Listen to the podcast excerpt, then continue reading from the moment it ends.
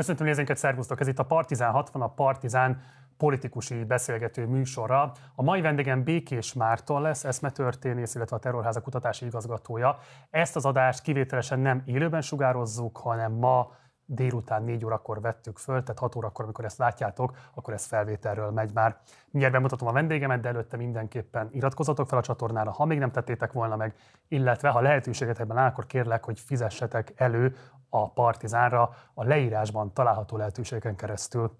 És akkor sok szeretettel köszöntöm Békés Mártont a stúdióban. Szervusz, köszi, hogy elfogadtad a Köszönöm szépen, hogy meghívtál. Azt nem állítom, hogy csengő hangnak be fogom állítani ezt a szövegedet, amit mindig elmondasz, de szoktam nézni a műsort. És Ismerősen cseng akkor vissza. Ismerősen cseng, és ö, pff, azt hiszem ide megér, megéri eljönni, legalábbis... Vagy 60 percet, és kiderül. Jó, hát oké. Okay. Van egy ilyen előfeltételezésem. Történelmi nap a mai, ugyanis mai napon alakult meg az új országgyűlés. Nyilvánvalóan ez egy kiemelt örömünnep a politikai jobboldal számára, hiszen Zsinorban negyedszerre alkotmányozó többséggel vezetheti majd az országot, amit föláll majd az új kormány. Én azt szeretném kérdezni tőled, hogy itt azért van közel két milliónyi olyan szavazó, akik sem a Fideszre, sem a mi hazánkra nem szavazott. Ugye te úgy fogalmaztad, hogy az új korszaknak, vagy az új négy évnek a kulturális többség kialakítása kell, hogy a feladata legyen. Ennek a két millió szavazónak ennek szerinted idomulnia kell ehhez az új kulturális többséghez, vagy lehet benne autonóm módon valamilyen típusú szerepe, és ezért kell a hatalomnak gesztusokat gyakorolnia majd? Ugye ezt a kérdést mindig úgy szokták feltenni, többször megkaptam, nem ilyen kiművelt módon, de ez elő szokott fordulni, hogy a kormánynak, vagy a hatalomnak, hogy fogalmazunk így, milyen gesztusokat kell gyakorolni, és akkor valaki elutasítja gesztusgyakorlást, mert azt mondja, hogy négyszer egymás után, két, most már minden eddiginél nagyobb kéthalmados felhatalmazás, itt három millió szavazó, ott meg nem egészen két millió szavazó, ez eldönti a, versenyt, politikailag eldönti. Tehát az, ez, ez tudomásul kell venni. Kulturálisan az más, tehát a kultúra az más területű, vagy, vagy egy más mechanizmus szerint működő terület. Én szerintem ne az engedmény, tehát a, a, az engedmény mindig felülről jön és alulról esetleg ki lehet erőszakolni, tüntetéssel, kampányokkal, bármilyen módon. Szerintem ne, ne ebbe a, a, a vertikális univerzumba kezeljük, hanem horizontálisan tekintsük. Szerintem szükség van egy kulturális szuverenitásra egy országba. A legjobb, ha ehhez minél többen csatlakoznak, és a választási eredményeket megnézve, ennek azért van már szociológiai vizsgálata is. Én szerintem a Fidesznek még mindig van tartaléka, de jó, ha ezt nem politikai tartalékként, hanem kulturális tartalékként fogadjuk el, vagy, vagy nézzük ezt a választói csoportot, és nem engedménybe, meg kierőszakolásba gondolkodunk, hanem egy nagyon széles merítésű, mondjuk én úgy szoktam mondani, hogy kulturális konszenzusba. Ebben a kulturális konszenzusba egyébként a kormány szükséges társadalompolitikai lépésébe mindenkit bele kell ö, foglalni. Azért nehéz ezt nem aláfölé rendeltségben elképzelni, mert ugye azért az elmúlt 12 évben azt lehetett látni, hogy a kormányzat igen erőteljesen kérli azokat a pozíciókat, ami alapján viszonyulni lehet hozzá. Tehát ez a típusú horizontális mm. dimenzió, ez ott létezik, ahol ő kijelöli a határokat, és aki ezt nem érzi a magáinak, az nem tud ebben partnerséget vállalni, és a kormányzatban nem tűnik úgy, hogy lenne adott esetben fogadókészség egy partnerség alapú, tőle eltérő kulturális mintákat mozgató, elittel való bármi nemű együttműködésre. Jó lenne tisztázni, hogy ilyenkor kiről beszélünk, tehát ki, ki az, aki, aki ö, akár a, a másik oldalon kulturális elitnek ö, neveztetik, és ő milyen lépéseket ö, tett. Amennyiben a, egy olyan kulturális összességnek kellene gyakorolnunk gesztusokat, amelyik berohan a parlamentbe és kifüggeszt egy táblát, amin a, a lószerszám van feliratozva, szerintem az kulturálisan semmilyen módon nem fogható. Szomorú lenne, a, a majdnem két millió magyar embernek a képviselete ilyen ö, kezekbe jutna. Amennyiben viszont arról van szó, hogy van-e a Kassák Múzeumnak támogatása, megjelennek-e baloldali lapok, ezek tudnak-e megfelelő csatornákon, megfelelő módon pályázni, akkor szerintem szükség van erre. Tehát nem, nem, nem gondolnám,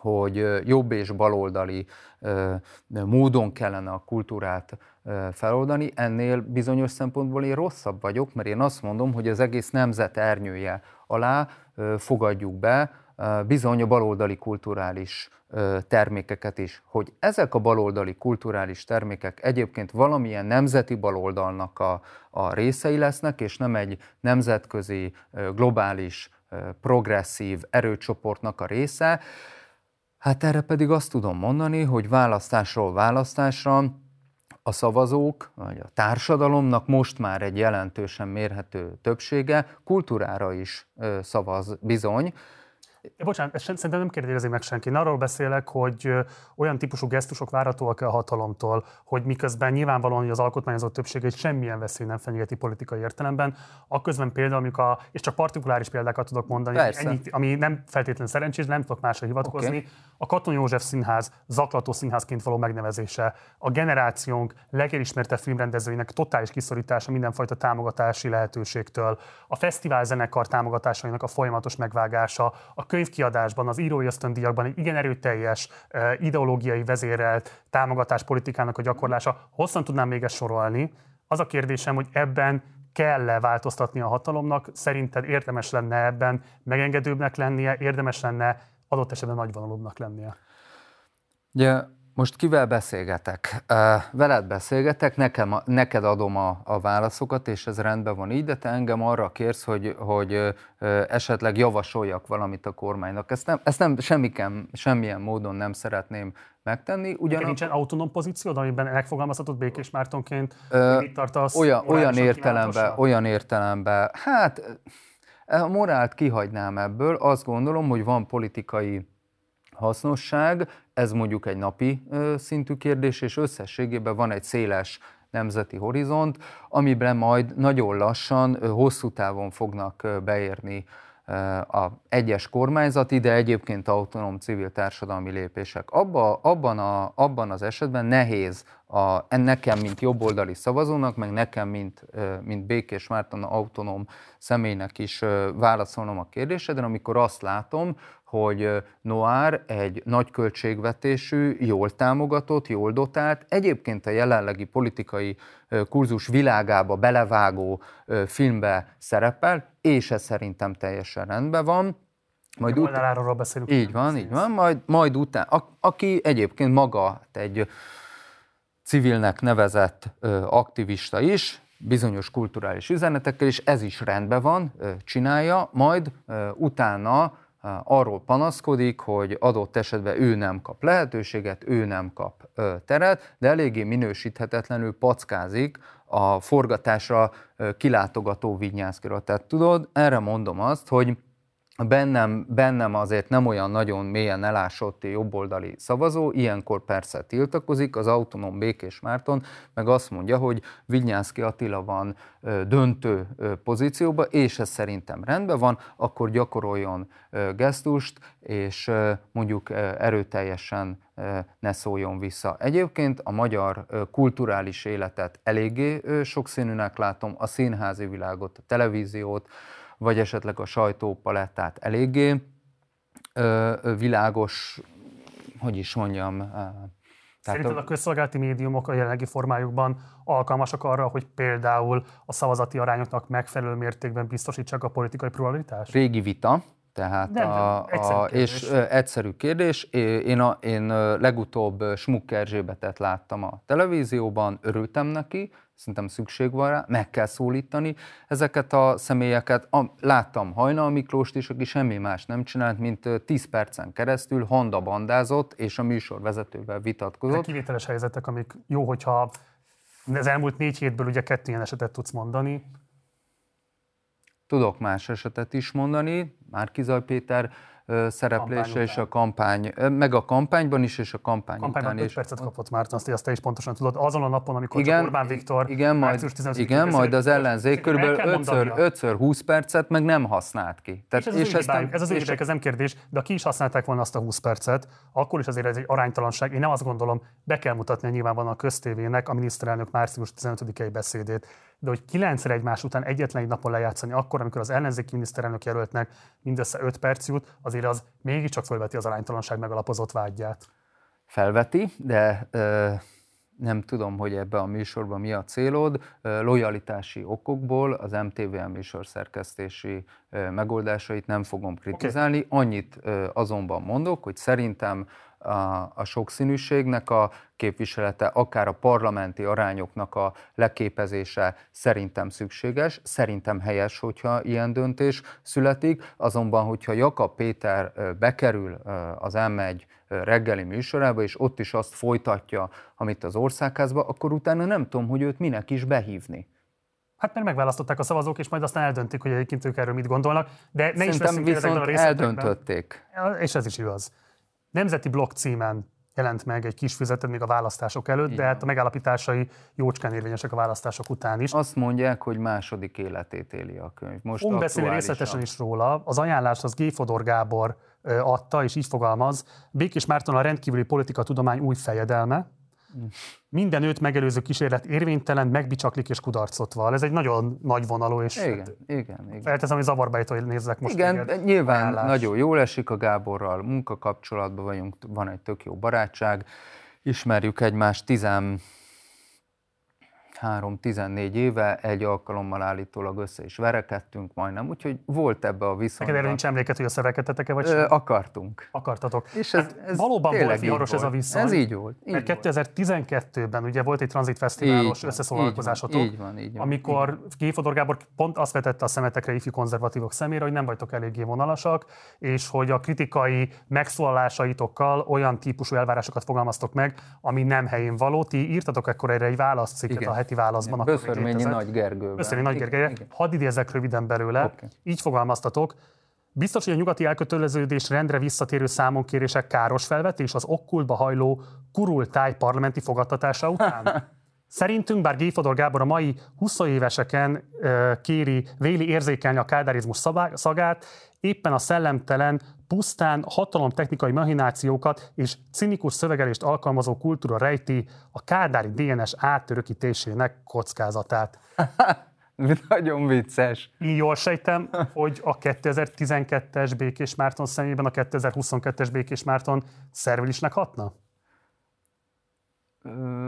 Mondanám, felmenteném magam különböző kontextusokkal, ugye ez divatos ez a szó, a, a buborék mellett a kontextus szó, amit a legtöbbször hallunk ezekbe a, a hetekbe. Biztos, hogy gyanakodva tekintene a, a késő 20 éves Békés Márton egy lassan 40 éves Békés Mártonra.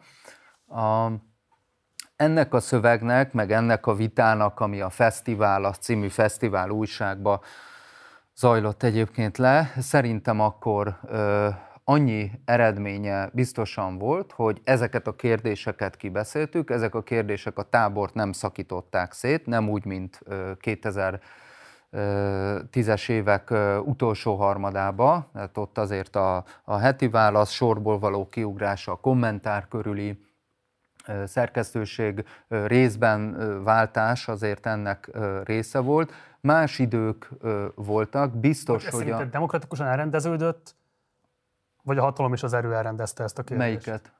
Például a kommentár körüli konfliktusokat, például a heti válasz A kommentár körüli konfliktusok nem biztos, hogy ez a nézőidnek érdekes, nekem se túlságosan. Ott az alapítók egy része távozott, vagy egy alapító távozott a laptól, mások maradtak. A, az egyik alapító testvére, aki heti válaszköréhez tartozik, lemondott, mások pedig újra alapítottuk ezt a lapot. Én abba semmilyen hatalmi kérdést nem láttak, abba hatalmi beleszólás nem volt. Én a kommentár élén, mint főszerkesztő, négy éve úgy végzem a munkámat, hogy politikus beleszólása semmilyen módon nincsen, arra viszont büszke vagyok, hogy német Szilárd egybe berendelte az összes kommentárlapszámot magának, mert annyira érdekelte. El is olvasta? Én úgy gondolom, hogy igen. Oké. Okay. Nyugatos hívószavakat, vagy azokért álltál ki Böszörbi Nagy Gergely ebben Ez változott, ez változott, ebbe igazad. Tehát, hogy te a kurultályos irányvonalat kritizáltad igen, így van, így van. Így azt is kritizáltad, hogy miért kell egyébként ennyire, tip, ennyire fegyelmezetten uh-huh, venni uh-huh. a politikai besorolást. Mi az, ami változott, illetve hogyan változtatta ez adott esetben a te intellektuális autonómiát?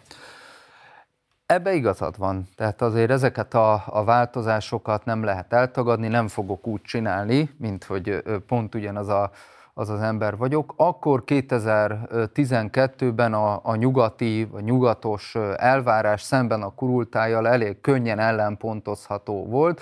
Most se járok kurultájra, tehát nem a, az én világ. Ér, érdekes, izgalmas felvetésnek tartom. A nomád kérdéssel elég sokat foglalkoztam, egyébként balról, mert a Gattári Dölűznek a nomadológiáját olvastam, ez viszonylag távol áll a kurultájtól, de, de ez keleti hagyományhoz kapcsolódik, a nyugattal, nyugatisággal, transatlanti elköteleződéssel kapcsolatban biztosan más gondolok, Miért? mint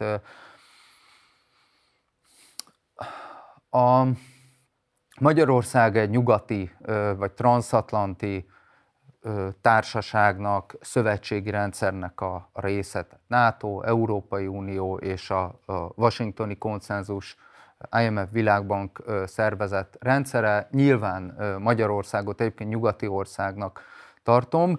Néplélek fejtegetésben, mert ezek eléggé homályos dolgok, nem mennék bele.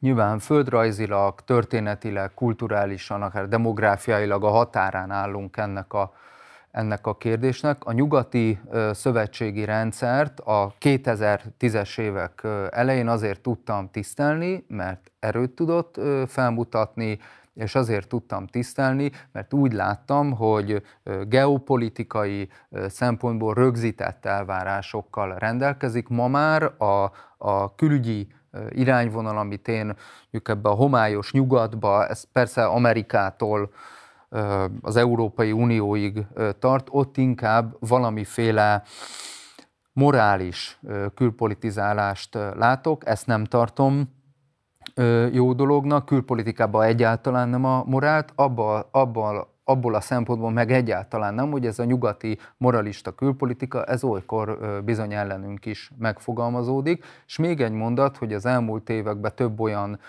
dolgot írtam a, a kommentárban, amit egyesek akár kritikus szemmel nézhetnek, adott esetben ellenpontozhatnak, mint te a, a, a korábbi írásaimmal, és ott arra a megállapításra jutottam, hogy már a rendszerváltoztatás idején a transatlanti erőközpontok részéről Magyarország egy utánkövető hatásra, vagy, vagy egy utánkövető politikai modellre volt kényszerítve, ennek volt gazdasági hatása, ennek, és ennek volt kulturális hatása. Ma, vagy mai fejemmel, így visszamenőleg nézve ezt az elmúlt 32-33 évet, és ennek a nyugati befolyását valóban kritizálom.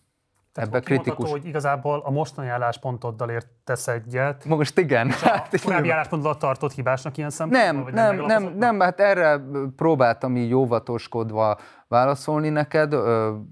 Talán nekért, hogy teljesen megtagadjam egykori önmagamat. Sok önmagam van, tehát gondolkodok, érnek hatások, nem tartom magamat gumiembernek, viszont attól se tartok, hogy változtassam a, a nézeteimet. Én Szerintem... Bocsás, azt nem értem, tehát hogy az a típusú Igen. imperialista logika, amit most kárhoztatsz, ha jól értelek. Így, ez abszolút uh, így van. Jól. Ha így, ha így tételezzük, azért ez a 2012-es Egyesült Államokat is ugyanúgy jellemezte. Most nem akarok mélyen belemenni az Obama adminisztráció különböző mozgásaiba, de hogy nem látom, hogy olyan lényegi változás történt volna a külpolitikai fölfogásban, ami ténylegesen Mo- indokol egy ekkora eltolódást. Most már én se teljes, tehát abszolút egyetértek veled. A 2000 Akkor tájékozatlan voltál? Ö, hát nyilván ez is benne volt, illetve a, a magyar jobboldalon belül is ö, egy atlantistább irányvonal érvényesült. Ö, szerintem most most egy önálló vagy egy magabíró magyar út érvényesül, ez nekem, mint egyszeri nacionalista, sokkal jobban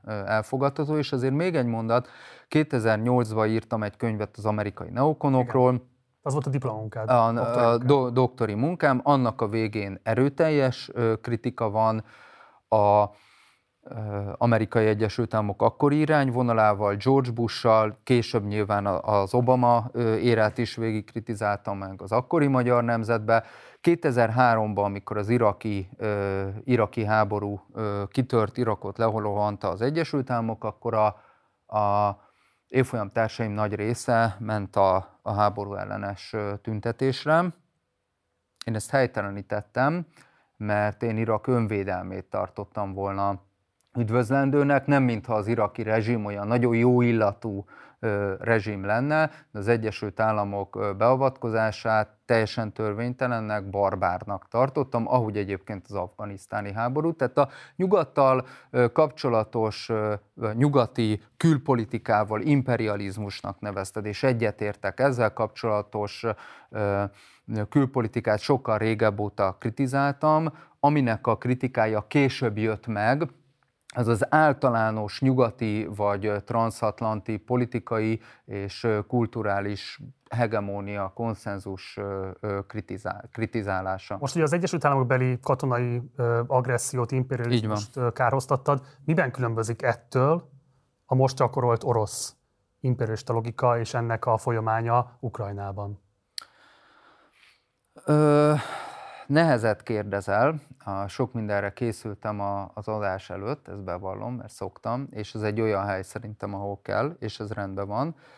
Erre a kérdésre nem számítottam, de ez nem ok arra, hogy ne válaszoljak rá. A, túl azon, hogy Novorosszia, Krimfélsziget, egyáltalán a Donbass megye mindig is az orosz impérium része volt, ha már imperializmusról beszélünk, és azok meghódítása vagy újra meghódítása, nem tudom, hogy logikailag mennyire nevezhető imperializmusnak, folyik egy háború. Oroszországnak ebbe vannak hadicéljai, és az Egyesült Államoknak is vannak hadicéljai, Ukrajna pedig a kettő között szenvedő alany. De Én így látom ezt a kérlek, tehát azt mondod, itt valójában az Egyesült Államok és Oroszország a két hadviselő fél. Én így látom. És Ukrajna igen. egyfajta proxy szerepet tölt be. Ez egy eléggé széles körben osztott vélemény a szélső jobb oldalon. Te ezzel értesz egyet? hogy magamra vonjam a szélső jobb oldal álláspontját. Én úgy látom, hogy Ukrajna, Ukrajna elnök, az ukrán állam, mint egyébként létező, egzisztáló, 31 éve létező és szükséges, hogy létező valami. Én szerintem a 2014-es Majdan pucs után egy olyan szervezet káoszba került, az államrend Ukrajnában a kievi rezsim részéről egy olyan komplexumba került be, amit határozottan az Egyesült Államok proxiának tartok. Ez Ukrajna szempontjából tragédia, kárpátaljai magyarság szempontjából tragédia, és nem tudjuk, hogy mi lesz ennek a háborúnak a kimenetele. Ugye Ukrajna akkor műveleti terület az Egyesült Államoknak? 2014 óta határozottan, így, így látom. Nem, van kollégám, aki tud oroszul, ukránul, belarusz nyelven is, nyilván az ő tudáshorizontja az nem összemérhető ebbe a kérdésbe az enyémmel, angolul képes vagyok híreket olvasni, németül, olaszul is, de hát ez az, hogy megközelítsem ezt a komplex kérdést, erre nem elég. Amit most mondok, ez, egy, ez, a, ez a hírekből, vagy az a kérdés általános mondjuk külügyi megközelítéséből, és abból, amit olvasok, abból látom így. És a károztatod a Bush adminisztráció katonai agresszióját Irak vagy Afganisztán így ellenében, van, van. akkor igazából mi különbözteti meg a putyini agressziót most Ukrajna ellenében, függetlenül attól, mit gondolsz az Egyesült Államok esetleges mm. szerepvállalásáról? A, putyini ö, lépés, vagy, de nem, nem szeretem ezt a putyinozást igazából, mert úgy csinálunk, mintha itt csak Putyin egy cár, vagy ö, nem tudom, vezér döntene. Nyilván ez az orosz... Demokratikus normák van, alapján van szerinted az az ország szervezve és irányítva jelenleg? Kell, hogy legyen. Tehát kell hogy, kell, hogy a világ legnagyobb területű országától a demokratikus, a nyugati mintája, mintára értett demokratikus hagyományok elég csekélyek, az, az kell, hogy a transatlanti demokratikus konszenzus alapján vezessék? Nem hiszem. Nem várnék el ilyet. A kérdésre visszatérve, Oroszország és az amerikai Egyesült Államok között, amit én jelen információk alapján gondolok, a, történt egy biztonságpolitikai tilitoli, aminek jelentős állama volt egykor Grúzia, manapság Ukrajna és Belarus is. Belarusba Oroszország a színes forradalmi kísérletet, vagy az Oroszországgal szövetségi erők vissza tudták fordítani, itt pedig, amit látok, egy ilyen játékelméleti kérdés volt, hogy Putyin és a putyini Oroszország, ha tetszik, mikor csapjon le. Úgy azt látom, hogy úgy gondolták, hogy mielőbb le kell csapni, hiszen az Egyesült Államok annyira integrálta már a maga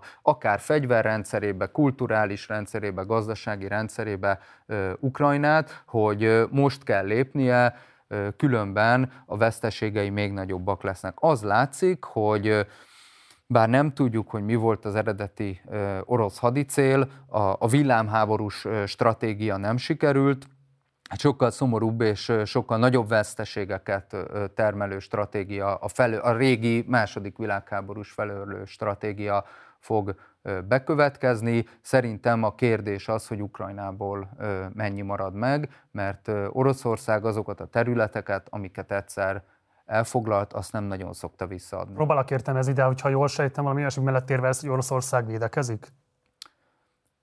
megvilágítottam neked, a, amit én ö, látok és olvasok, abból van egy ilyen olvasat, hogy Oroszország ö, egy megelőző csapást, egy, egy agresszív ö, védekező háborút kezdett itt. Az nem egyes... akarok olcsó történelmenológiákkal élni, nyugodtan, de ez mindig az agresszornak a védekezési technikája volt arra vonatkozóan, hogy valamilyen módon eliminálja annak a morális, jogi felelősségét, adott esetben ha. politikai felelősségét, hogy mégiscsak ő indította el a megsemmisítő csapásokat. Nézd, a Oroszország 1991 óta vív háborút, tehát kezdett Transnistriával, jött Csecsenföld, Grúzia, most Ukrajna. Ukrajnába azért ne csináljunk úgy, mintha 2014 óta béke lett volna, zajlik az ATO, tehát az ukrán hadsereg úgynevezett terrorellenes művelete a Donbassban, a Krimfélsziget elszakítása egy nyílt hibrid háborús lépés volt, és egyébként a hibrid háborúnak a klasszikus tompa vagy puha hibrid műveletei 2014 óta zajlanak. Oroszország ezt a, a nem mondanám, hogy csendes háborút, mert szóltak a fegyverek, ennek a, a háborúnak a puha verzióját egy kemény háborúvá változtatta, a nyugati erők, élükön az Egyesült Államokkal, pedig nem félnek felfegyverezni Ukrajnát, kiképezni Ukrajnát, és Ukrajnával, mint bunkós bottal ütni vissza. Bocsáss meg, Lehet ebbe a akarom, kérdésbe nem akarom moralizálni, tragédia. Azt, ami történt, véletlenül sem akarom relativizálni, egyébként pont a nyugati sajtótermékek, például a Guardian közölt erről tényfeltáró riportsorozatot, és azt sem akarom tagadni, hogy nyilvánvalóan voltak adott esetben neonáci csoportosulások is, vagy szakadárok ukrán oldalon is. Ugyanakkor azt gondolni, hogy az egész ukrán államvezetés az náci lenne, és hogy bármi is, ami történt Donbassban, az igazolhatja Mariupolban, nem, persze, vagy Bucsában persze, történt mészárlásokat, vagy most is zajlik Kiev körül, az hogy nem relativizálása az orosz katonai agressziónak? De ki kiállította az ellenkezét? Én biztos nem. A, egy háborúban a jó és a rossz oldalt lehet keresni, ez a morális megközelítése a kérdése. Én sajnálom, hogyha hideg módon válaszolok erre, de ez, ez, egy, bizt, ez egy klasszikus biztonsági konfliktus alapvetően az Oroszország és az Egyesült Államok között, amelynek a, a, a szenvedő fele, én úgy látom, hogy Ukrajna. A háború minél előbbi befejezése, már csak világgazdasági szempontokból is, mert ami ebből ki fog alakulni, az nem lesz piskóta. Van konkrét bírálatod Oroszországgal szemben, mert eddig igazából az irányukba kritikai megjegyzése nem nagyon értél. Oroszországgal szembe. Hát én azt gondolom, hogy a, az orosz hadműveletek, mint mondtam, a, a második világháborús, tehát a, a felőrlő hadműveletek, esetleg deszant, hadműveletek erőteljes tüzérségi előkészítés és utána mobil harcerők bevezénylése, ez borzasztó nagy civil károkat okoz, amit mi magyarok aztán azt hiszem, hogy elsősorban uh, tudunk. A, Van felelőssége ezért Vladimir Putyinnak? Uh, egy háborúban? Emlik, emlegettük George Bush-t, akit, hogyha az Abu Ghraib börtönbe történtek, és az amerikai erők cselekedetei alapján bűnösnek, legalábbis felelősség körébe tartozónak tartunk, akkor bizonyára Vladimir Putyinnak is igen. Ez egy háború. a háborúba ö, olyan dolgok történnek, egyébként orosz részről, ukrán részről, és mondom háttérmozgatók részéről, az Egyesült Államok részéről, ami emberi ö, észszel, normális, ilyen stúdió életkörülményeibe élő emberi részsel nem felfoghatók és nem tolerálhatók azonos értékű konfliktus az, ami lezajlott Afganisztánban és Irakban George Bush által, mint ami jelenleg zajlik Ukrajnában Vladimir Putyin által? Aha. Azért nehéz a kérdésre válaszolni, mert ami Ukrajnában zajlik, az velünk zajlik. Tehát az egy szomszédos országba zajlik, a televízió ezt közvetíti, menekültek érkeznek Magyarországra, és napról napra látjuk azt, hogy, hogy házak, lakó tömbök semmisülnek meg, adott esetben olyan lakótömbök, mint ahol nekem is a, a, a lakásom van, tehát a szívszorító események történnek. A, az iraki kérdés, szíriai kérdés, vagy libanoni háború, mint hogyha egy tőlünk idegen bolygón történt volna, lehet, hogy ehhez az orientál, orientalizáló nyugati szemnek is van köze, azért azzal legyünk tisztában, hogy Irak infrastruktúrájának, termelőkapacitásának, egyébként múzeumi rendszerének a tökéletes szétbombázása történt meg, amit az Egyesült Államok végrehajtott, nem minthogyha Afganisztán mondjuk a mi viszonyaink szerint ne koraújkori termelési viszonyok között élt volna, de azért abból sikerült középkorit csinálni, úgyhogy 20 évig volt ott az Egyesült Államok. Ehelyett hát egy, egy konkrét közép-ázsiai tragédia, ami ott történt, most pedig látjuk, ami Ukrajnába végbe megy. Jó, menjünk tovább, és menjünk vissza igazából a Jó. belpolitikai mezőkre, mert hogy rengeteg téma van még, amit szeretném, hogyha tudnánk érinteni. Beszéljünk újra a kultúrharc kérdéséről. Tekintettel, hogy te is azt mondtad, hogy a kulturális többség megteremtése lesz a feladata a következő négy évnek, de azért nehéz elképzelni, hogy igazából mi az, amit még inkorporálhatna ilyen szempontból a nemzeti együttműködés rendszere. Tehát, hogyha végigmegyünk, ott van az MMA, ott van most már az SFE is, ami ugyebár alapítványi formában a NER-hez köthetően fog tovább működni. A PIM élén ugye ott áll Demeter Szilárd, a posztot is ilyen szempontból teljes egészében. Most mehetnék végig a különböző uh-huh. korábban autonóm kulturális intézményeken, képzési szinteken és így tovább. Nem nagyon látszik, hogy hol maradt még olyan tér, amit ne töltene ki a NER. Hát ugye ez a baj, hogy, hogy úgy, tehát itt intézményi intézményi logikában vagy te is, és intézményekről beszélünk, és akkor biztos az F, SFE képzési struktúrája, amiből te, mint ottani egykori hallgató, úgyis többet fogsz tudni, mint én, és akkor lehet arról beszélni, hogy az SFE-t is történt a, a NER-be integrálása, vagy inkorporálása, ahogy fogalmazta, de intézményekről beszélünk, te egy politikai nem azok intézmény... termelik újra a társadalmi kapcsolatokat, a szakmai tudásokat, ilyen uh, szempontból a kulturális kánot nem az intézmények képzik? Nem csak. Az intézmények, én azt gondolom, hogy a végén valamiféle intézményesült erőt, összefüggés rendszert, kanonizálást természetesen tudnak ennek adni, de hát azért a kultúra ennél egy jóval bonyolultabb altalaj, és azt gondolom, hogy ennek a, a ter, tehát a kultúra termelés, bár utálom ezt a szót, azért az jelentős részben az autonóm civil társadalmi önkéntes kezdeményezésen múlik, aminek, aminek a, a vége az, hogy ezek a alul megszülető eredmények végül intézményes struktúrákon keresztül részei lesznek egy nemzeti kánonnak, ami beépül a nemzetet fenntartó szimbolikus hatalom talapzatába. A, hogy mit, mit, mert kérdezted, hogy mit lehetne és hogy lehetne meghódítani, bár nem, tényleg ezt a, a én nem, nem használnék ilyen szavakat. Azt gondolom, hogy az, hogy a, a jobboldali értelmiség, vagy bár az én köreimben sokan nem szeretik ezt a szót, vagy a konzervatív értelmiség, Gramsci értelmében organikus értelmiség legyen. Ez szerintem ez úton van, ez önkéntes kezdeményezésnek a része. Iskolák kellenek hozzá, de összességében egy nagyobb társadalmi vízió szükséges hozzá, összetartozás tudat szükséges hozzá, és a kánon közös megéneklése, kórusban való előadása szükséges hozzá. Ha már a Kánon közös kórusban való előénekléséről beszélsz, ugye B. Ferenc Attila támadott egy terjedelmes cikkben téged azt vádolva, hogy például, ha te megtehetnéd, akkor Eszterházi Pétert kiszednéd ja, a nemzeti Istenem. kánonból. Nem reagáltál erre még eddig a nyilvánosságban. Nem, Mit gondolsz? Nem. Eszterházi Péternek helye van a magyar irodalom történetben? De, de érted? Hát hogy a fenében? Tehát, hogy most ez, az egész onnan indult, hogy a klubrádióba adtam egy nyilatkozatot, szerencsétlenül fogalmaztam, lehet, hogy ennek a beszélgetésnek a második felébe, de lehet, mert az első felébe is mondtam szerencsétlen szavakat, amiket, amiket valószínűleg azért értelmeztek félre, mert én félreértelmezhetően nyilatkoztam. Akkor a Klub Rádióban azt mondtam, hogy a jobb oldalnak úgy kell gondolkodnia, hogy nem Eszterházi Péter a jó író, és nem Jancsó a jó rendező.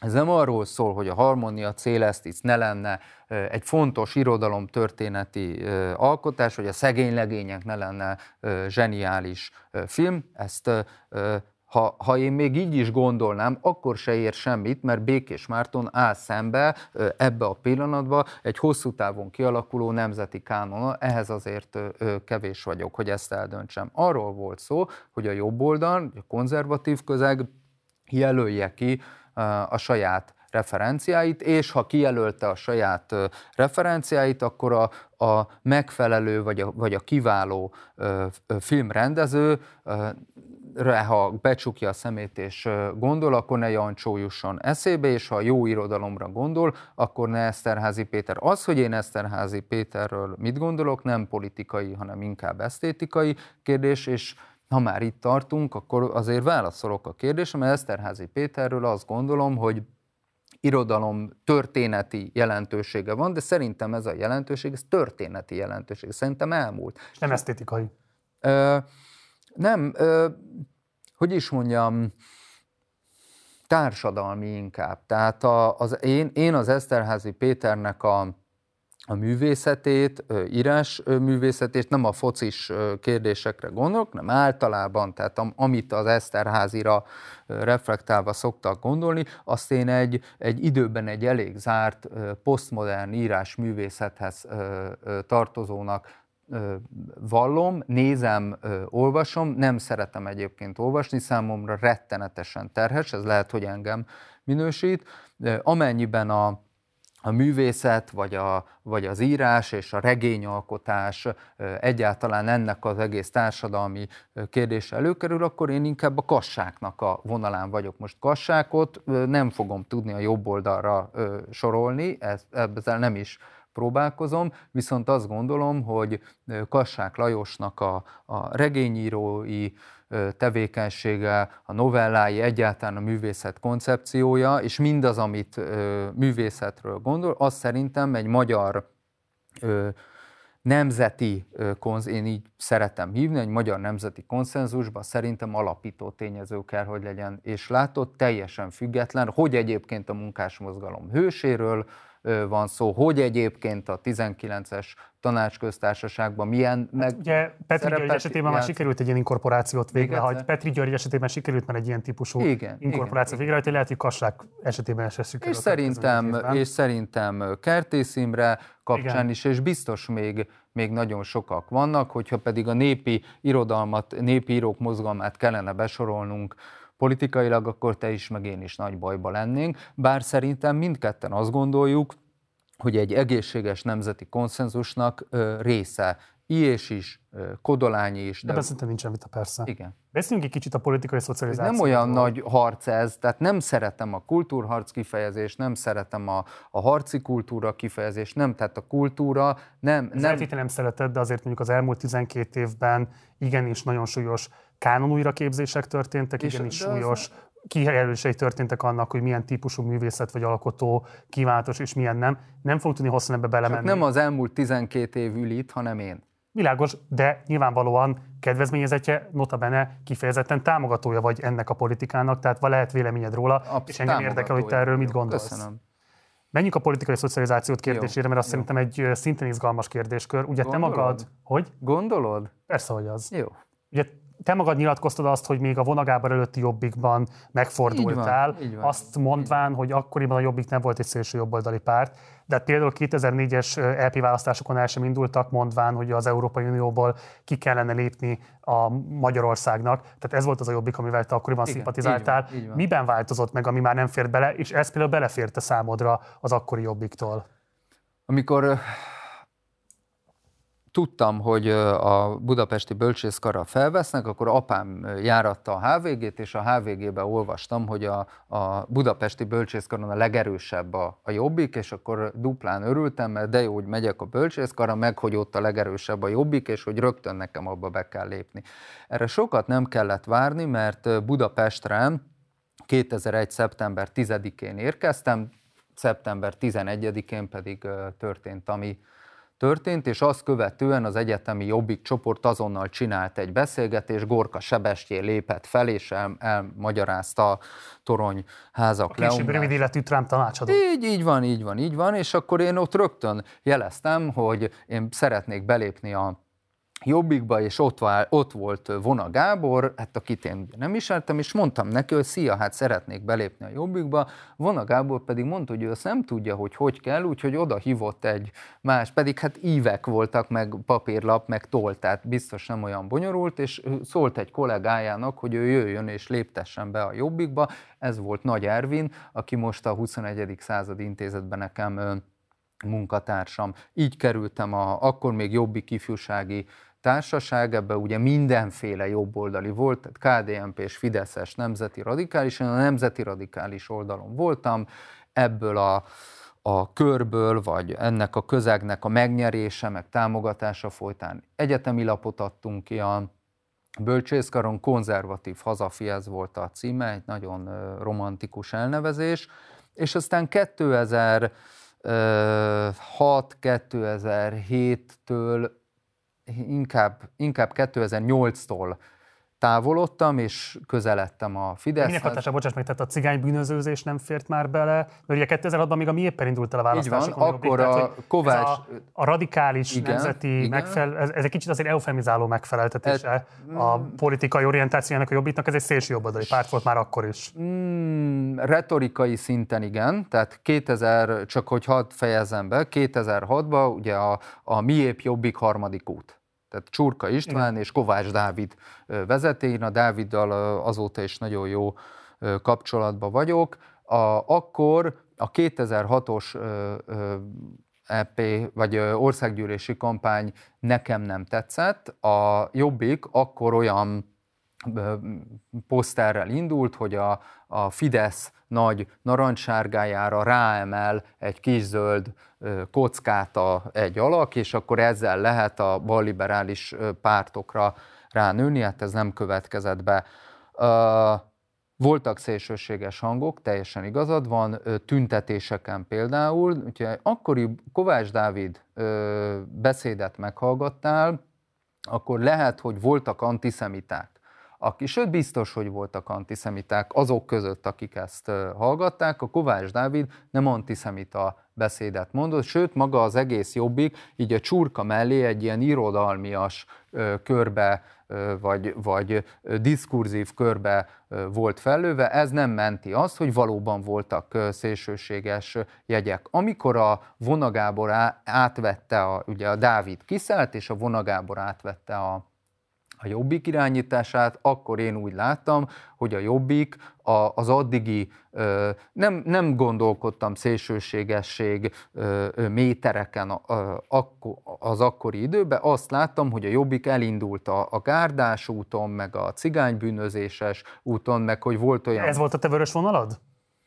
Nem gond, tehát nem, nem így éltem az életemet, hogy, hogy ideológiai és morális tudatossággal megállapítottam a, a vörös vonalat. Jó lesne most úgy fogalmazni, hogy ez volt a, a vörös vonal, lehet, hogy tudat alatt ez volt a vörös vonal, nekem a Vonagábor jelenség, a Vonagábor pártvezetés, a Vonagábor stílus eleve nem tetszett. Ez inkább egy személyes jellegű, személyes jellegű antipátia volt, és nem feltétlenül a politikájukból ábrándulták. Igen, és aztán a politikai kiábrándulás, vagy a politikai egyet nem értés, az, az aztán szépen lassan, igen hamar megjött hozzá. Ugye a bölcsészkaron egy egész nagy közege volt, köre volt a jobbiknak, akik már teljesen kikerültek. Ugye utolsó mohikányuk a Stummer János, aki most pártelnöknek fog próbálkozni. Akkor ott abban a körben, tehát 2000 2008-2009-ben engem narancs seggűnek hívtak ott a,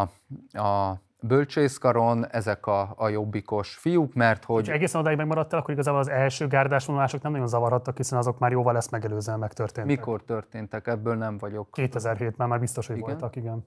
Nekem, ne, én azt tudom, hogy a, az Ervin és a, a, a Dávid, akik iránt mondom, ilyen baráti, vagy hát ilyen jó elköteleződés volt, ők a gárdázás miatt léptek ki, uh-huh. és abban, a, abban az időben, amikor ők elhagyták a jobbikot, nekem a, a jobbik emberileg, vagy, vagy ezek az emberek iránti bizalmam akkor, akkor az elment, hogy most hogy most nem tudom, mikor volt gárdatüntetés, és én hangosan tiltakoztam volna, erre ö, nem emlékszek. A, a kérdés ilyen emberi kérdés volt, miután a, az már persze jóval Később volt a Gyöngyösi Márton ezt a zsidózós baromságot. Hát ez a 2010 után volt, Beszélte igen. Azt akarom kérdezni tőled, hogy azért fontos, hogy ez a kérdés, igen. mert ugye már említett B. Ferenc Attila. Igen, ő az, az egyetemen, én ismertem őt állítólag. Ugye volt ez a zsúrpubis cikk, amiről idéztem az előbb, igen. és ő ott azzal is megvádolt téged, vagy legalábbis sejtette, hogy te a legdurább jobbiknál is szélsőségesebb lettél volna. Ugye azt mondta, hogy te szülővárosodban szombathelyen a Savaria Skins skinhead csoport tagja lehettél volna. Nem reagált erre soha eddig Aha. a nyilvánosságban. Nem, nem Elismered vagy tagadod? Ö, elismerem. Elismerem, mert a tagadásnak mi, miért tagadjam? Én mindig is a, a jobb oldalon voltam. Tizen... Bocsán, itt skinhead csoportról beszélünk, igen, azért az igen. nem egy konzervatív attitűd. Nem, nem egy, nem egy polgári Az egy fajgyűlő attitűd. attitűd. Így van, haladásmeccsre jártam, és része voltam ennek a, ennek a skinhead társaságnak. Szégyelni nem fogom csinálni, nem csinálnám magamat megtagadni, nem fogom. Egy csomó olyan gondolat, ami az akkori 16 éves koromban a fejemben volt, azok távolról se foglalkoztatnak. Egy picit csak azért mesélj, mert szerintem ez nagyon izgalmas, persze. hogy hogyan kerül egy ilyen szélsőséges uh-huh. gyűlöletcsoportba egy fiatalember, hogy ez egy meggyőződés volt a részedről, nem tudom én, sodródtál, és ő volt, ez a csoport volt az, ami szocializációs lehetőségeket kínált, tehát mi volt az, ami egy uh-huh. skinhead csoport tagjává tett téged? Hát a nemzeti, a nemzeti érzelem és ennek a, a kiélési vagy megélési lehetősége, 16 évesen olvastam Prohászkát, Szabó Dezsőt, ezek a gondolatok nekem nagyon tetszettek, jelentős, vagy egy bizonyos részük jelentősebb, azt nem tudom, ez ma is nagyon egyetértek, foglalkoztat. Egy csomó sallanga, antiszemita vagy, vagy antijudaikus gondolat természetesen távolról se, és akkor eljártam haladásmeccsre, találkoztam ezzel a, a csoporttal, nagyobb fiúk voltak, erős fiúk voltak, és tetszett ez a, ez a felfogás, aztán a szombathelyi... Tehát az erő és egy ilyen maszkulin együvé tartozás igen, de hát ez mind, igen, de hát ez minden Mennerbundnak, minden ö, ifjúsági csoportnak, a rappereknek ugyanúgy, mint a pánkoknak része, csak más az ideológiai körítés. Igen, csak mondjuk a, a rap kultúrában, most Igen. nagyon leegyszerűsítenül fogom kezelni. De az, az a maszkulin egy, dolog ugyanúgy abszolút benne, van. van. és van benne szexizmus is, de inkább egyfajta csak... osztálygyűlölet vezérli. Igen, de én csak ez, erre... A neveknél a fajgyűlölet az elsődleges kohéziós erő.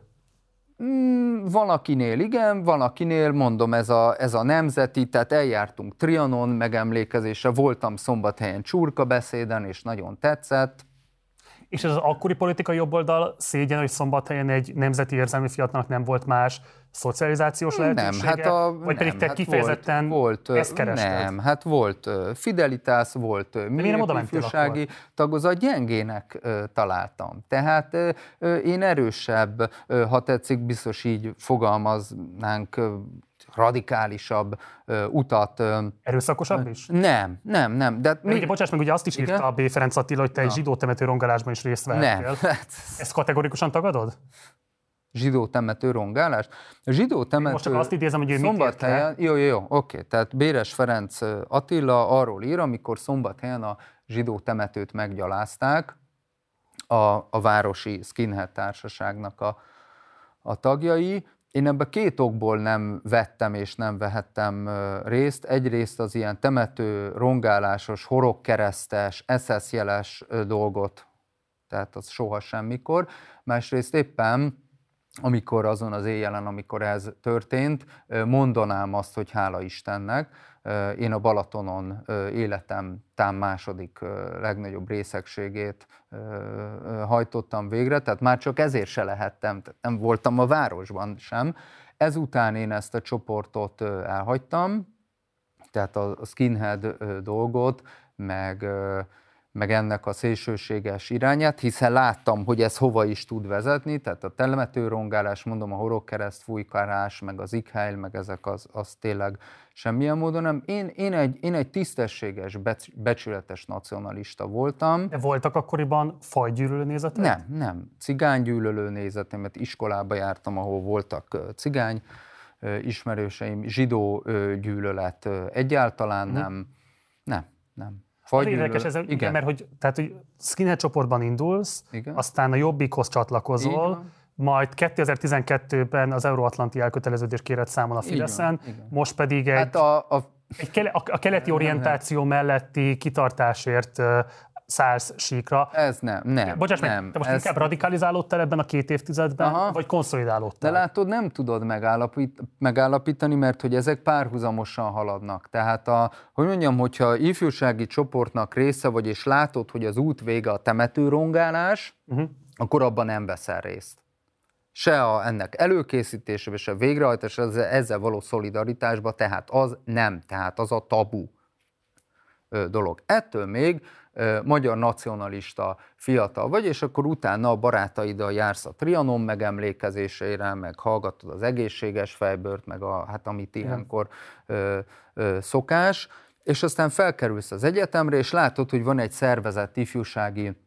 közösség, ami ennek a, a, a, az útján jár. Ugyanúgy, és aztán amikor ott is jön a gárda, meg ott is jön a, nem tudom, a, behívjuk az iráni forradalmi gárdát, ugye volt egy ilyen vonabeszéd, bár ez már valóban kicsit később, meg más ilyen habókos hülyeségek, akkor, akkor onnan is mész, és közben az országban épül egy olyan politikai tömb, egy olyan jobboldali, karakteres jobboldali erő, amelyel viszont együtt lehet menni a nemzeti célok felé. A nemzeti célok nem változnak, az, hogy ehhez atlanti szövetségeseket gyűjtsünk szerintem nagyon fontos, de hogyha az atlanti szövetségeseinkből az ember azt látja, hogy inkább a a háborúzás, és aztán később azt is látjuk, hogy ennek a mondjuk a szuverenitás sértő részei kerülnek előtérbe, akkor az nem túl szimpatikus. De én olyat, tehát olyat tőlem találni nem fogsz, keleti nyitás szerintem igen, Magyarország még egyszer, tehát aláhúzom, legyen majd ez az idézet ebből az adásból,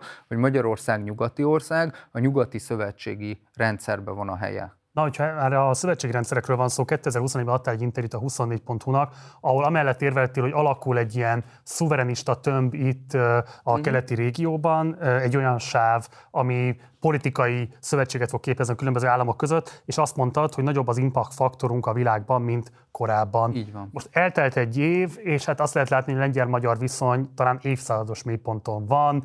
A v 4 belül is Magyarország igen erőteljesen pozíciókat vesztett. Azt lehet látni, hogy Orbán Viktor végül is oda tudta lavírozni saját magát, hogy azok a szövetségesek, akikkel korábban támaszkodott, azok vagy választást vesztettek, lásd uh-huh. Szlovéniában, vagy pedig elidegenedtek tőlünk a ö, oroszországi agresszió kapcsán képviselt álláspontunk uh-huh. miatt. Hogy ez mennyivel megalapozott, vagy nem nyilván ezt vitatod, én ez most vita, csak a helyzetet igen. akarom leírni. Az az alapvető kérdésem, hogy szerinted milyen típusú mozgástere maradt most még az Orbán kormánynak a következő négy évre? Nem vagyok külpolitikus. Tehát az, hogy az ország előtt álló lehetőségek közül a legfontosabb szerintem a háborúból való kimaradás, a szövetségi kapcsolatainknak a, a megőrzése és felkészülés egy olyan világ szituációra, amikor a gáz meg a gabona veszélybe kerül. Ez országos, tehát nem országos szinten, ez európai, meg világszinten lesz egy komoly probléma. Ebbe a a helyzetben szerintem most nem az, nem az az elsődleges, hogy, hogy az új szövetségi rendszer vízióját próbáljuk a, a homályból kitapogatni. Nagyon fontosnak tartom a, a lengyel, meg egyáltalán már, már csak a közép-európa iság kapcsán is a V4-es szövetséget. Nem gondolom, hogy mást gondolnának ezek az országok a háborúról. Nem gondolom, hogy én mást gondolnék erről a, a szörnyű háborúról. Tűnik, Azt viszont... miniszterelnök szavai alapján, hogy igen, a... teljesen csalódta a Korbán Viktorban. Ö, a lengyeleknek vannak aspirációik, és vannak reményeik, és van egy olyan geopolitikai, meg egyébként demográfiai súlyuk, meg történeti hagyományuk ebbe a térségbe, hogy ők a határaiktól keletre zajló eseményeket élénkebben figyelik. Ők ezt élénken figyelik, mi meg Magyarországon, bár nem vagyok egy minek a rész, hogy ezt így kijelentsem, de mi meg ezt rettegve nézzük. Ez egy más hozzáállása kérdéshez. Jó volna a V4-es szövetség meg. Mi lényeglátóbbak vagyunk ennyiben, mint a lengyelek? Hát... Ö, Politikai értelemben. Nem mondom azt, hogy lényeg. Ö, történetpolitikai értelemben igen. A, hogy élére álljunk és részt vegyünk ö, egy ö, a, a szomszédunkba zajló háborúba való aktív részvétel, ez, ez konkrét tragédiának tartanám, nem csak az ott élő ö, magyar kisebbség azért vállalt felelősség miatt, de, de úgy geopolitikai, vagy mondom történeti ö, szempontból iszonyú, tehát ö, mondom ez a február 24-e, ö, függetlenül attól, amit ennek a geopolitikai, amerikai, orosz részéről mondtunk, tehát számomra egzisztenciális félelem az, ami zajlik a, a szomszédban. Az, hogy a Fidesz-KDNP üzenete az volt, hogy se fegyvert, se semmit nem adunk, katonát nem adunk, menekültek jöjjenek. Ez Ez olyan szinten volt, volt humánus. Mi történt valójában a színfalak mögött, és hogy milyen típusú fegyverszállítmányban volt benne a kormány, vagy sem. Most ebben nem menjünk bele, mert ez egy picit messzire is vezetne ez a vita, és mindenképpen szeretünk, hogyha a beszélgetés zárlatában volna időnk beszélni a kötetedről, Jó, nemzeti dolgokról. Hát muszáj mindenképpen azért megemlíteni egy-két dolgot. Mindenképpen egyébként arra sarkalni, hogy nyugodtan olvassa el, szerezze be, mert fontos betekintést ad egy ö, olyan típusú gondolkodásban, ami mm-hmm. most domináns Magyarországon, és szerintem ezt muszáj megismernie, akár szimpatizáns, akár adott esetben antipatikus uh-huh. számára a kormányzatnak a tevékenysége. Néhány dolgot szeretnék kiemelni. Egyrészt Jó. fogalmazol egy olyan ö, megállapítást, hogy 1920-tól kezdve egészen 1949-ig az értékválasztásukat tekintve jobboldali pártok kivétel nélkül nemzetiek voltak. És én nem nagyon értem, hogy miért húzott magatokra a mostani kortárs politikai jobboldalra azt a toxikus jobboldali hagyományt, ami elcsalt választásoktól, Gömbös Gyula által elcsalt választásoktól kezdve, a szavazójog korlátozása, a sajtószabadság korlátozásán át. Szóval, hogy itt azért nagyon sokféle jobboldali párt versenyzett a betleni konszolidáció alatt, a később időszak alatt, és te ugye kifejezetten csak a nyilas hatalom átvétel után mondod azt, hogy az, az, az akkori mm, szélső jobboldali, nem, nem, úgy fogalmazol, nem, sokak azt mondom, nemzeti hogy... szocialista és nyilas párt pártok természetesen nem tartoznak Igen, ide. De azok már a 30-as évek első harmadában ott voltak. A 44-es hatalomra kerülésüket is idegen német megszállásnak, illetőleg pucsnak köszönhették, van, de van. azt mondott, hogy 1920-tól 49-ig ezt az időszakot leszámítva alapvetően ezek a pártok, ezek nemzetiek lettek volna, zsidó törvényestől és így tovább. Szóval a... hogyan lehet kibékíteni ezt a két jó, dolgot? Értem, értem. A zsidó törvények elfogadása, egyáltalán a, a holokauszt alatt történteket szerintem az én, ezt is idézheted volna, több írásomban, ez tényleg a legélesebben én most csak erről tudok beszélni, mert ez a kötetet Jó. jelent meg most. A... És nem értem, hogy miért érsz egy ilyen leegyszerűsítő megállapítással. Igen. Hát az, azért, mert ez egy zsebkönyv, tehát ha nem leegyszerűsítő megállapítás az, akkor, akkor 300 oldalas könyv van, és akkor azt nem olvassa el senki, és akkor arról... arról a jobboldali pártok hagyományrendszerét.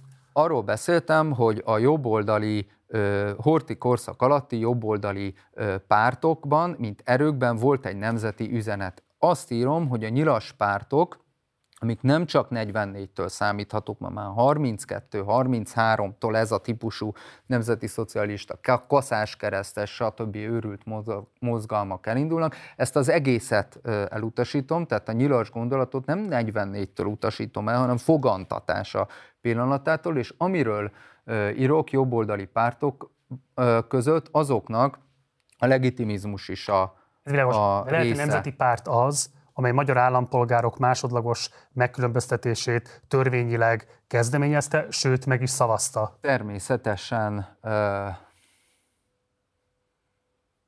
Természetesen nem.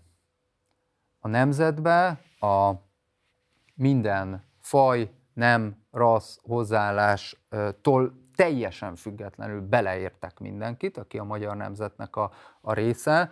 A, ezeknek a, a pártoknak a történeti végcélját nevezem nemzetinek. Az, hogy numerus clausus történik, az, hogy választási mahináció történik, az, hogy egyébként tarpai választási csalása nagy hősön Bajcsi Zsilinszki kapcsán Igen. történik, ezeket a legélesebben vettem el. Én a távlat... egy második kiadásban érdemes ezeket esetleg finomítani, pont köszönöm, azért, hogy köszönöm ilyen szépen. típusú történeti Me- Megszívlelem a, a, azt, amit mondasz. Itt egy leegyszerűsítő magyarázat van azzal kapcsolatban, hogy a jobb oldal a nemzeti szempontot, a nemzeti értéket mindig első helyre vette. Ennek Azt értem, csak ez sok esetben például pont az által időzett időszakban jogfosztást eredményezett a nem magyarnak tekintett nemzettársainkkal szemben és ez tragédia, és ez több más helyen, nem ebbe a zsebkönyvbe megírom. Jó. Elszámolok vele, és kifejezetten... Nem számon kérlek mondom, hanem nem, csak nem meglepett, tudom, hogy miért vagy ennyire leegyszerűsítve ebben a kérdésben. Mert ez, egy zsebkönyv, mert ez egy zsebkönyv. Csak nyilvánvalóan ez egy populáris irodalom, sokakhoz Igen. eljut, nem mindegy az, hogy milyen típusú szemléletet propagál, de mondok mást is, szerintem nyilvánvalóan tisztában vagy vele, azért is hoztam ide látom, hogy már kacsinkatsz rá igen, a rendszerváltást amiatt az SZDSZ kék könyvét. Tehát azt írod, hogy másik helyen, hogy az MSZP és az SZDSZ semmiféle érdeklődést nem mutatott a nemzeti kérdés iránt, előbbi még fel sem vetette, utóbbi pedig már meghaladottnak gondolta azt. Igen, Ehhez képest ugye pont ebben a 89-es zsebkönyvben Tamás Gáspár Miklós ö, javasolja azt, hogy legyen kiterjesztve az állampolgárság a határon túli magyarok részére, és nagyon komoly autonómia követeléseik vannak a határon túli magyar testvérek irányába. Tehát, hogy nyilvánvalóan tisztában vagy vele, miért nem kezeled a történeti autentikussággal ezeket az adatokat, és miért írod azt, hogy az SZDSZ ezt meghaladottnak tekintette? Mert az, hogy ezt a könyvet megírjam, ahhoz volt 35 oldal összesen, annyi a, a, a tartalma Wordben, több lehetőségem nem volt, Solt Otília a szellemétől pedig ezen a ponton is bocsánatot kérek, hiszen nyilvánvaló ő is annak a konszenzusnak a része, azt viszont te ne felejtsd el, hogy az SDS-ből nem ez lesz az első gondolat, ami az embernek eszébe jut, hogy a kék könyvbe Tamás Gazsi egykor 30 három évvel ezelőtt mit írt, hanem az SDS általános kulturális programja, amit viszont nemzeti szellemileg minden önkritikámra való hajlamon mellett se fogok neked itt nevezni, hanem kifejezetten antinacionalista, kifejezetten a magyar nemzeti kollektív ez, nemzeti érdek definiálása. Ez is az értékítéleted, nyilván jogod van hozzá, én csak azt mondom, hogy történeti hazugság azt állítani, hogy az SZDSZ soha nem foglalkozott volna a nemzet kérdésével, és hogy, nem, és hogy meghaladottnak gondolta azt, miközben konkrét passzusok szólnak róla, és elsőként vetik fel a magyar rendszerváltoztató pártok közül, hogy legyen kettős állampolgárság. Mit szeretnél belőle kihozni? Én csak azt, hogy miért hazudsz ebben a könyvben. Mi, hogy miért hazudok a Igen. könyvben? A könyvben nem hazudok, a könyvben egy szorál idézettel kezdődik, egy történeti mítoszt vázolok fel, aminek nem az a lényege, hogy a részletekben, erről is szól a szorál idézet, hogy a részletekben minden ponton igazam legyen, és lábjegyzetbe kimossam Tamás Gazsit az antinacionalizmus vágya alól, hanem arról szól, hogy teremtsek egy nagy történeti horizontot, amely iránt, vagy amely felé egy kollektív jobboldali nemzeti konzervatív erő el tud indulni. Hogy itt nem minden ponton vagyok SDSS érzékenységekre és történeti helyzetekre tekintettel, ezt vállalom. Szerinted ez hazugság, szerintem pedig egy konstrukciót képítettem, amiben minden ténynek, és akár tény, akár vitakérdés nincs helye. Mert ez egy zsebkönyv ténykérdéseknek sem? A kérdés az, hogy a könyvbe leírt mítosz szempontjából ez egy fontos tény. Nem, ez nem fontos, nem, ez egy elhanyagol. Ez egy ez egy kiadvány, és nem pedig egy tudásátadó. Az baj, de hogy az baj. Akkor ez a vállalat célja. A könyvnek a vállalat célja, ami megvan a fogalmazva a mottóban, hogy egy történeti mítosszal előálljon. Propa- is tehát Marci, propagandázhatjuk egymást. Én propagandázhatom a partizán, te az én könyvemet, sok minden nem fog belőle kisülni. A könyv, ez a könyv egy zsebkönyv, ennek a, a célja, hogy értelmet adjon a nemzeti együttműködés rendszerének. Nem rövid távút, nem középtávút, hanem, hanem történetpolitikailag definiálható hosszú Teljesen világos, én csak azt nem értem, és ez az záró kérdés, és jócskán okay. meghaladtuk az időt, és Jó. köszönöm szépen a rendelkezésre állásodat, és elnézést, hogy nem tudtam tartani ezeket, de túl izgalmas a téma, lehet, Aha. hogy többet is tudnánk majd beszélgetni. Nem, megmondom, mi az alapvető kérdés, tehát hogy mi a partizánban nyilván nagyon sok adásban, műfajban dolgoztuk fel a Fidesz ilyen vagy olyan történeti korszakait. Lehet, hogy éltünk retorikai leegyszerűsítéssel, lehet, hogy éltünk a szatíra eszközével, de soha nem éltünk azzal, hogy meghamisítsunk, és ilyen szempontból méltánytalanul kezeljük a bemutatandó tárgyat, vagyis a Fidesz történetét. Tehát, hogy szerintem ha van ilyen, akkor mutass rá, de nem fogsz találni olyan videót tőlünk, amiben megalapozatlan, ténybeliségében hamis állításokat teszünk a Fideszről, miközben nyilvánvalóan Magyarországon nem a baloldal az, ami vezeti az országot, sajnos, hanem jobboldali hegemónia van, ráadásul alkotmányozó többséggel. Éppen ezért kérdezem, hogy egy alkotmányozó többség esetében nem volna-e kívánatos, adott esetben kifejezetten méltányos a történeti tények, adott esetben a mítosz nem építő történeti tényeknek is a sokkal akkurátusabb kezelése, ilyen értelemben méltányosság gyakorlása.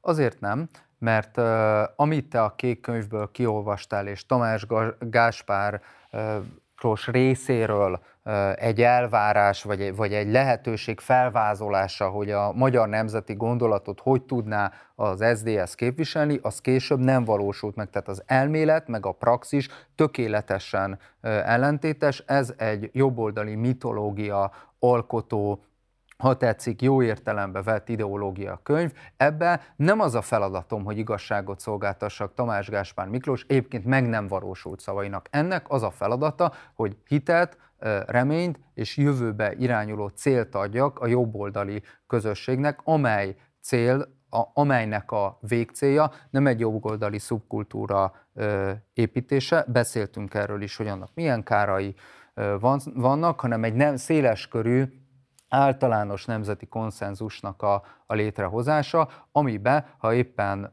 kíváncsi vagy rá, baloldali elemek is beletartoznak, szerintem szabadelvű részek is ennek abszolút részei lehetnek, viszont ennek a vezető ereje ma nem csak a választásból kifolyólag, hanem társadalmi értelemben is egy nemzeti konzervatív erő.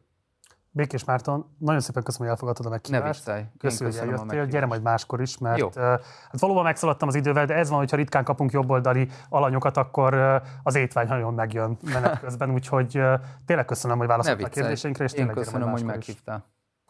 Ez volt a beszélgetésem Békés Mártonnal. Mindenképpen iratkozzatok fel a csatornára, ha még nem tettétek volna meg, illetve ha lehetőségetében áll, akkor fizessetek elő a Partizánra a leírásban található lehetőségen keresztül. Ha bármilyen kérdésetek vagy észrevételetek lenne az elhangzottakkal kapcsolatban, akkor pedig várunk a komment szekcióban. Munkatársaim nevében köszönöm szépen a megtisztelő figyelmeteket. Én Gulyás Márton voltam, jó éjszakát kívánok, ciao.